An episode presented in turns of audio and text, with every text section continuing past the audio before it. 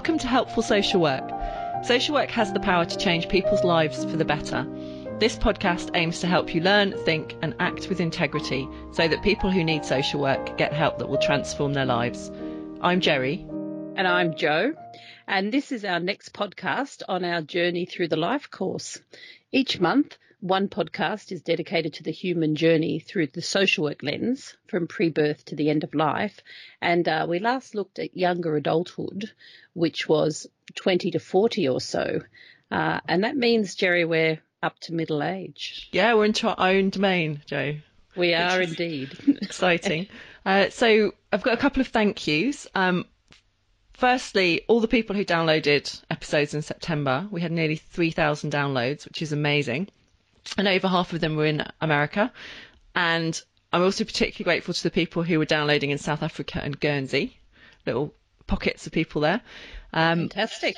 We hit more than a thousand downloads for one of our episodes, which is 3A in series three, which is on assessment.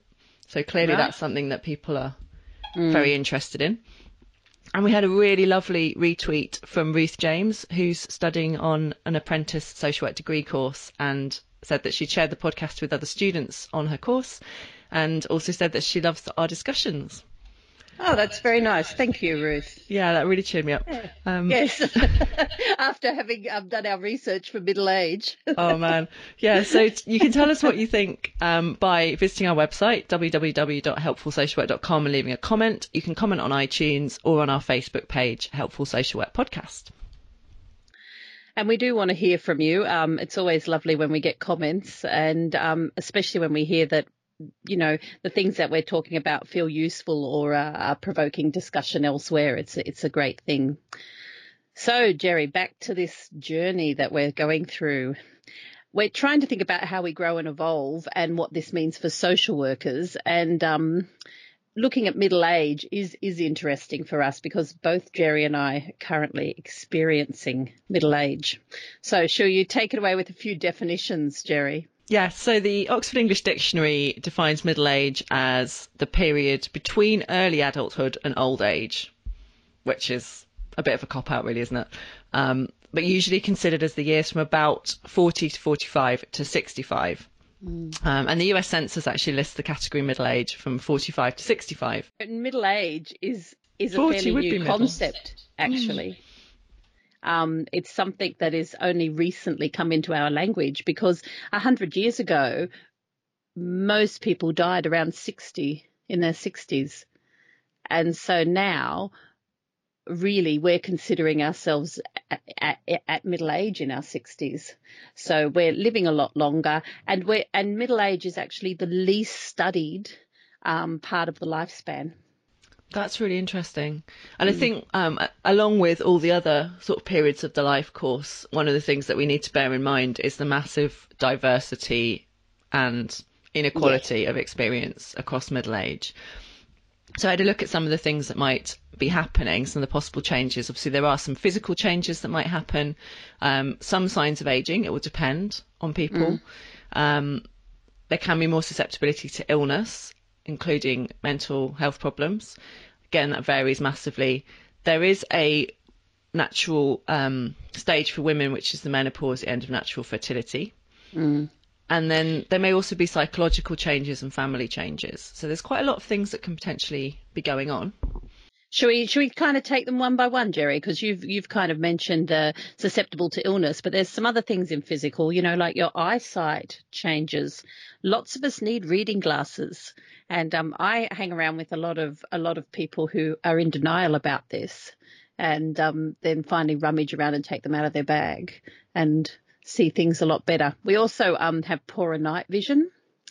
Um, but if you take care of yourself and you've been active, basically, um, then this can be a time when you have really good body strength and health and health as well. So if you've engaged in challenging physical and mental activity and you've engaged in weight bearing exercises and looked after your nutrition, because of course we know that our metabolism slows down, we get that middle age spread.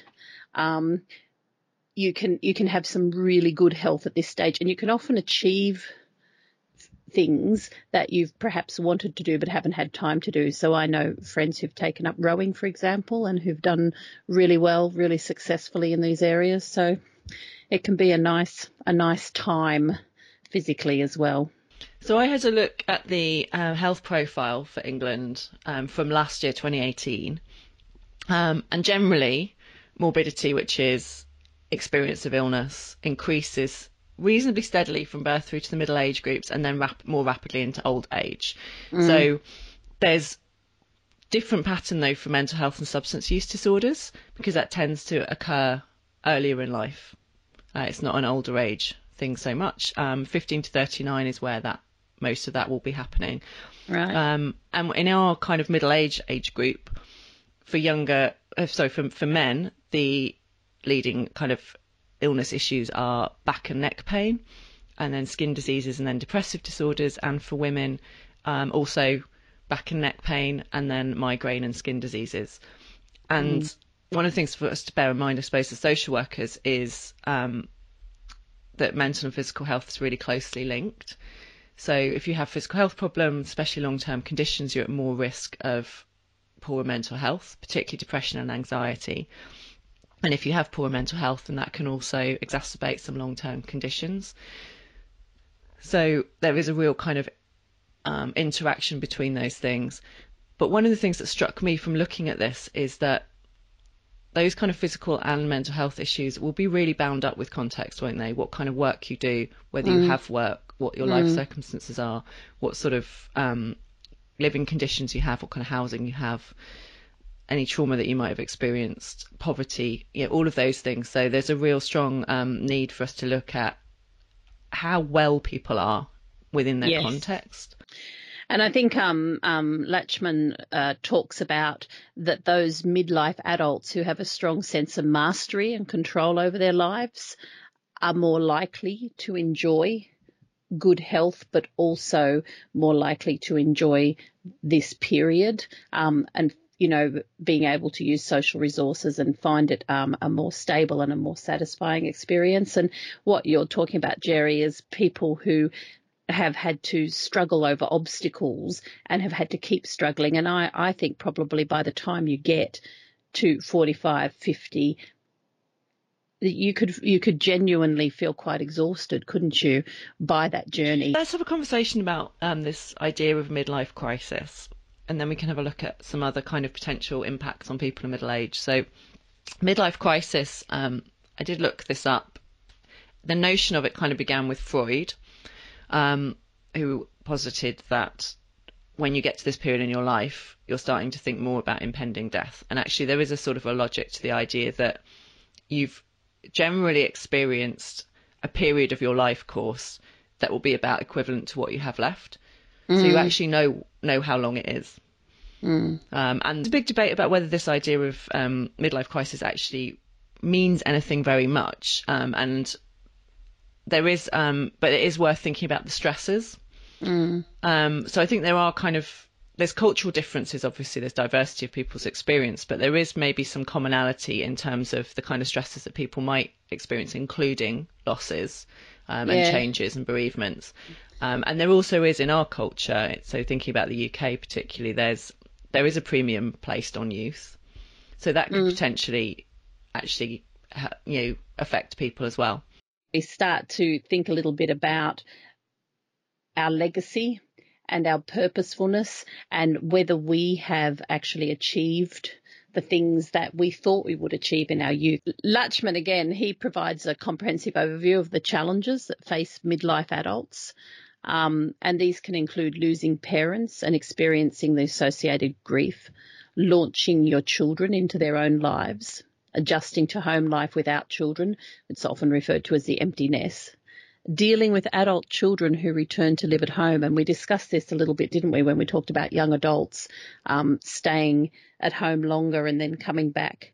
Um, becoming grandparents, preparing for late adulthood. So around this time, this is when you calculate, oh, I've got about 10 years of earnings left. what am I going to live on after that if I'm living until 85? And so you often find people discussing um, finances and pensions and security. And once again, if you're someone who hasn't managed to attain a lot of these things, particularly security of shelter, then this can start to feel quite scary, I would imagine. Um, and then acting as caregivers for aging parents or spouses. So they're, they're, they're some of the things that Lachman says are the challenges that face midlife adults. Yeah, and that fits really neatly with um, the Office of National Statistics report, um, which uh, was analysis about the population survey. So the most recent one I've got is from 2011 to 12, but it was looking at the influence of different factors on well-being, and that's across the UK. And what they found was that the the things that most impacted on people's feelings about well-being were health first of all and then mm. employment status and relationship status. Mm. So if you kind of hold everything else equal, people who report bad health have much lower ratings of life satisfaction. Um, unemployment has a negative association on well-being, and if you're married or in a civil partnership, you at that point had higher levels of life satisfaction um, compared to people who are cohabiting, single, divorced, or widowed. So it really does depend on the quality of the partnerships you're making, I guess. Absolutely, yes. And there's um, there were some other really interesting findings from this um, report as well. So employees with higher wages um, generally had higher life satisfaction, but mm. the feeling of things being worthwhile or levels of happiness and anxiety weren't related to earnings. Mm-hmm. If you had a higher level of educational attainment, you tended to have a higher rate of anxiety. And people in black ethnic groups rated life satisfaction and happiness significantly lower on average than those in the white group. So again, as social workers, there's things to think about there, aren't there? Not just the things that are likely to be most important, but the difference ways people might be able to experience those depending on their on other circumstances they face. The I mean the other thing that was interesting was about employment around um, the importance of the content of your employment, but yeah. also the um, choice around being employed. So if you have a disability or if you have poor health or if you are in a caring role, you may just not be able to get work. Um, and we do know there's really significant barriers to particularly people with disabilities being employed, um, mm. and they mm. tend to have a massive earning gap compared to other people. So um, Trade Union Congress reported last year that on average, a disabled worker earns £1.50 less an hour than a non-disabled counterpart, which is equivalent to 2,730 less a year mm. based on someone working a 35 hour week. So, and there you know different impairments that people experience um, result in different kind of barriers to employment. Um, and then again for carers, um, if particularly if you're in that kind of sandwich caring where you're looking after children, possibly grandchildren and parents and possibly grandparents, um, depending mm. on where you are, then access to employment can be a real problem. And it's that lack of choice of being able to, as well as the kind of financial impact for all of the people who who experience this. And women are much more likely to give up work because of caring in our country than uh, men are. Four and times they, more likely. Yeah, and and it also um, shows that the type of caring you do matters as well. So if you are um, caring say for, for your grandchildren and you're taking your grandchildren out to access lots of different play groups and lots of different things and it can actually be something that's very good for you and good for your mental health and good for your um, relationship and physical activity levels and all of that but if you're housebound um, kind of trapped trapped in a house almost because of the level of care you need to offer the person, um, then that's actually has a really negative impact on you.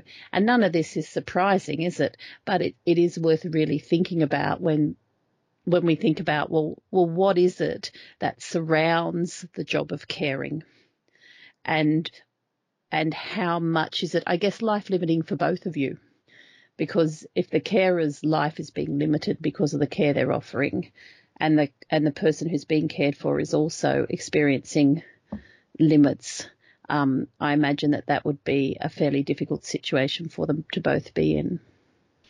Yeah, I think there's some uh, really useful information available about social work with carers. So there is a website actually that the Department of Health and Social Care um, funded, carers.ripfa.org.uk. Um, and that's got case studies of, of different experiences of caring, but including this kind of sandwich caring. Mm. And I think there's some of the things that really matter in there are choice and control, of course, um, mm. but, and opportunity and barriers and inclusion, the things that you were just talking about, and they relate as, as well, I think, to the relationship that the carer and the cared for person had before and have now, and how that changes. Uh, so some of the things we talked about around adult attachment uh, last podcast um, around younger adults, that that kind of you can see that playing out in some of the caring relationships and the way that relationships change and how quick people are to to respond to that um, is really significant. So it's important, I think, if you're a social worker working with a family to think about not just what's the relationship like now, but what's the history. Mm. And and how how well people are adapting to the change. I mean, I, I think of this for myself because, of course, I was a sandwich carer in a way when my son was young and my mother-in-law was living with me. Yeah. Um, and my mother-in-law had dementia and my son was, you know, five, six, seven. So at a very active stage, but at a stage where he still needed a lot of guidance and Bonnie was increasingly needing that as well.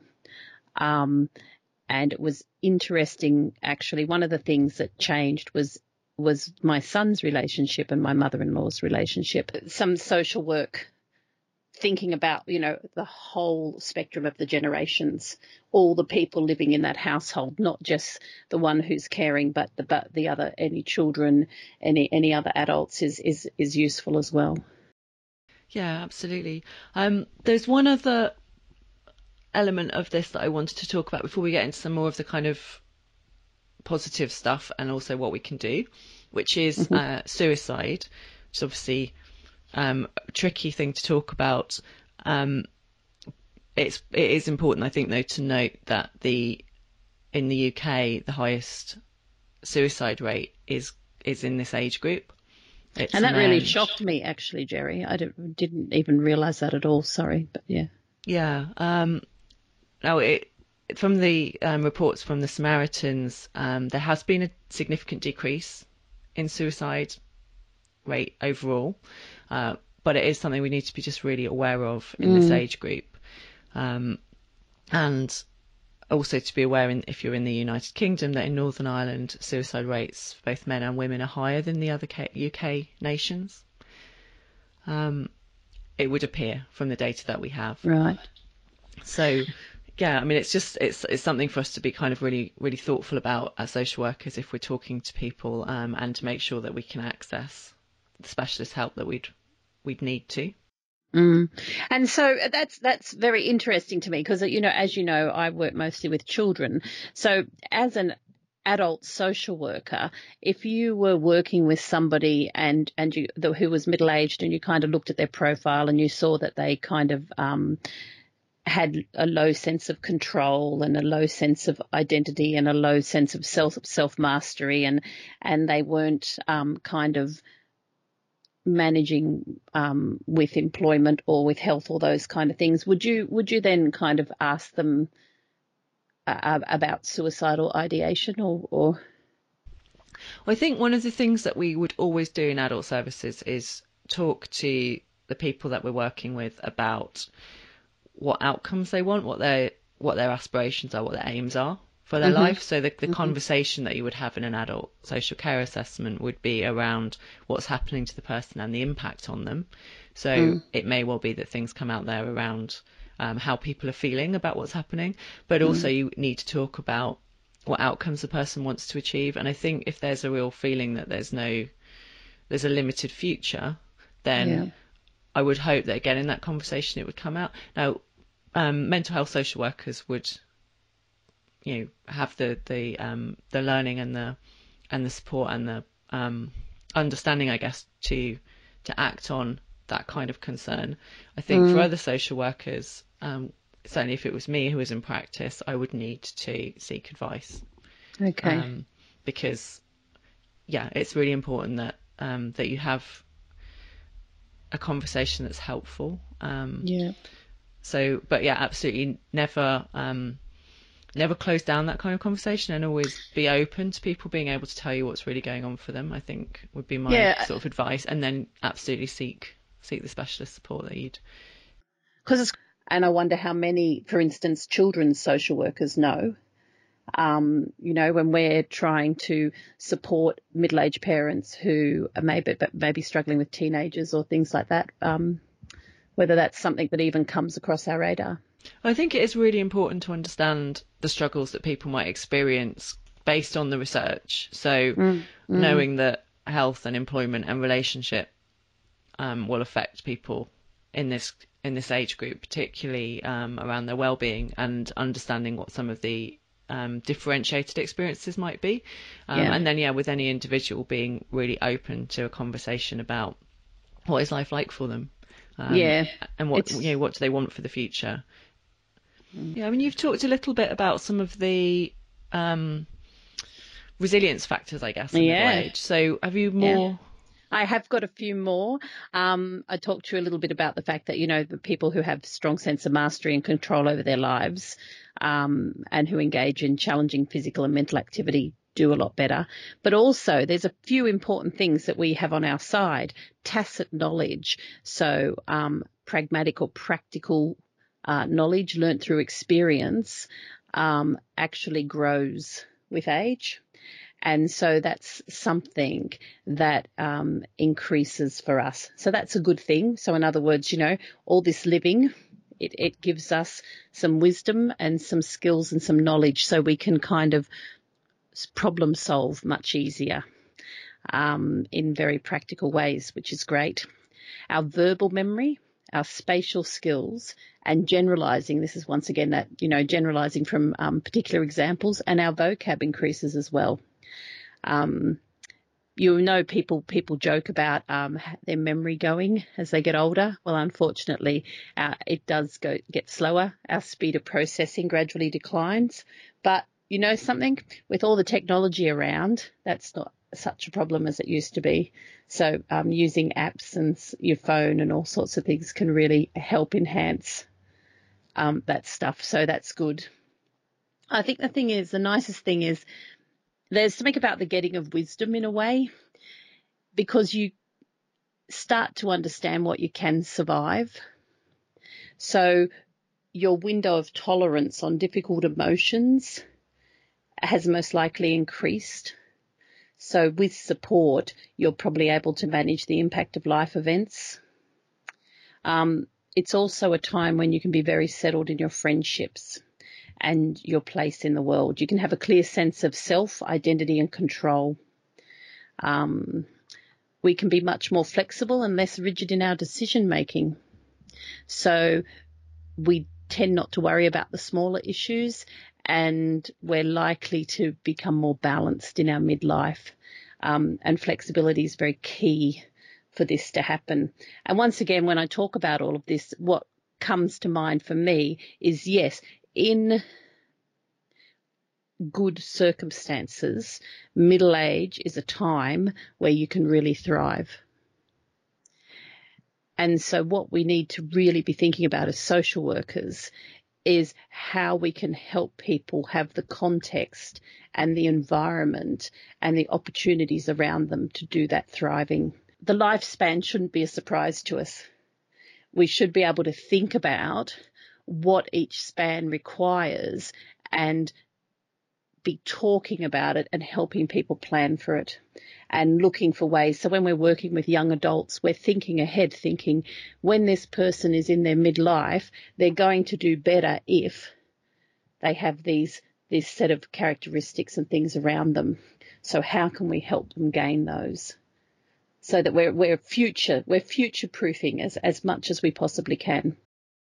Yeah, so there's some things that I think uh, come into the social work role. Then um, they may be relevant to other age groups, but particularly thinking about this age group. So the number one for me is income. If if people don't have money, they don't have choice and control. Um, Exactly. There needs to be a lot of redistribution because by this stage in the life course, we're talking about a really long kind of commu- accumulation of impact on people. Um, and uh, you know, as part of that income are the kind of basics like being able to afford to live somewhere, being able to have uh, and water and all that kind of stuff.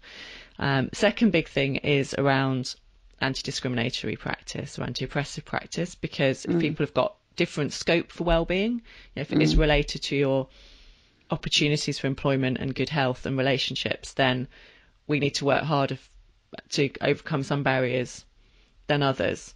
So really understanding what barriers different groups face. Yeah. It's sort of human rights, social rights kind of approach. And that I think encompasses both the idea that people ought to have the right to the kind of essential hallmarks of being um, a full citizen, and also that people ought to have the right to make choices about their life. So in in in in this kind of area of work, middle age going into um, older age, as people start to experience significant challenges, maybe like, for example, an acquired brain injury, um, early onset dementia, um, significant um, physical changes or illnesses, kind of things, we can quite often be really re- risk averse if we're not careful. So making sure that um, adults are entitled to take risks and define mm. their own safety and define their own outcomes. I mean, that's important for all age groups, so of course. Yes. And the other thing that I was thinking about was the kind of complexity that people might face um, and the need then to be thinking about social work as complex work. And again, this, this applies to to all social work. But there's a really good evidence review by Research and Practice for Adults about working with complexity, which talked about um, a couple of kind of key practice pointers. So recognizing the complex environment, navigating it by relationships, so the relationships with the people most nearly involved, but also their networks and the mm-hmm. network mm-hmm. of professions, and trying to work from a bottom up approach where the person in the midst of this stuff is the person building up and building out the kind of solutions. And also this really, really practical thing of if you're working with complexity, then two things are really helpful. One is sticking with it. Um, you know, not thinking you can just do something and then go away. Uh, and then alongside that, that kind of continuity of understanding and involvement, um, which is something that we really struggle with in the social work world because we quite often kind of dip in and out. Mm. But we need to have some kind of life course awareness. Definitely. and some sort of continuity. Well, yeah, that's that's a, a, really interesting way to think about things. And and what I was thinking about as you were talking about that was was the fact that for a person in their middle age, their web, their footprint of life is most likely to be quite tangled and complex, isn't it? Um, because whether you have, in your own view, been successful or whether you have, in your own view, been struggling, you still would have had many people touch your life and you would have touched many lives and you would have been in and out of all sorts of different social and employment and other contexts. And um, so it is it is a really complex time of life. And you talked about it being the sandwich generation. Well, if you think if they've still got parents, but their parents and sometimes grandparents, just those family tangles are, are quite complex, aren't they? Yeah, so um, I think that kind of the, the core of social work around relationship based practice, um, working to overcome oppressions and working in a strength based way. So looking for how you know, those resiliences that you talked about, what are the things mm. that people can bring to their situation? Um, what have they learned? What have they overcome? Um, what strengths and networks do they have? But bearing in mind that that's that has to go hand in hand with this anti-oppressive practice approach because you can't just say to someone, use your strengths. You have to understand what the barriers mm. have been to them developing those strengths and to, to to deploying them as well. And you've got some um, really good practice scaffolding here, Jerry, that I um I really like. You know that idea of making sure that um, we're aware of our role within the system, for example, and that we know what part we're playing as well as um, what part other people are playing, and that we use that strength based approach and build networks. That we, we do use the evidence. We we don't, you know, middle life is um, under researched, but there is some good evidence out there, and that we use evidence informed tools like you know, and the and the EcoMap is a really great tool, I think. Um, and also a good family tree and a good life, a good life map where you just ask people to chart, you know, what have been the significant uh, events for them in their whole over their life. It can really help to look at that. Um, thinking about working well with other agencies. And once again, by the time you get into adulthood and you've lead, led, you've kind of led a complex life, then there will have been many agencies involved with you, most likely.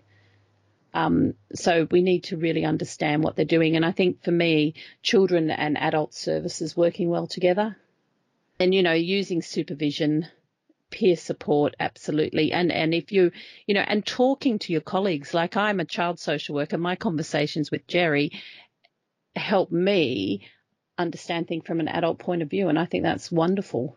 And we've got that, we've got that chance to have that perspective from each other. Yeah, I think there's a really valuable thing. We talked about it when we were preparing for the podcast around this being a really fertile period of life for mentoring. Mm. Uh, so if you are, you know, a new social worker, um, working with people who are 20 years into their career, as many people in this age group will be, if not 30 years, um, then you've got a real richness of experience and learning there. There's a real opportunity for knowledge transfer from this group of people, particularly if they have um, worked through difficulties and developed a kind of resilience and wisdom from that. Mm.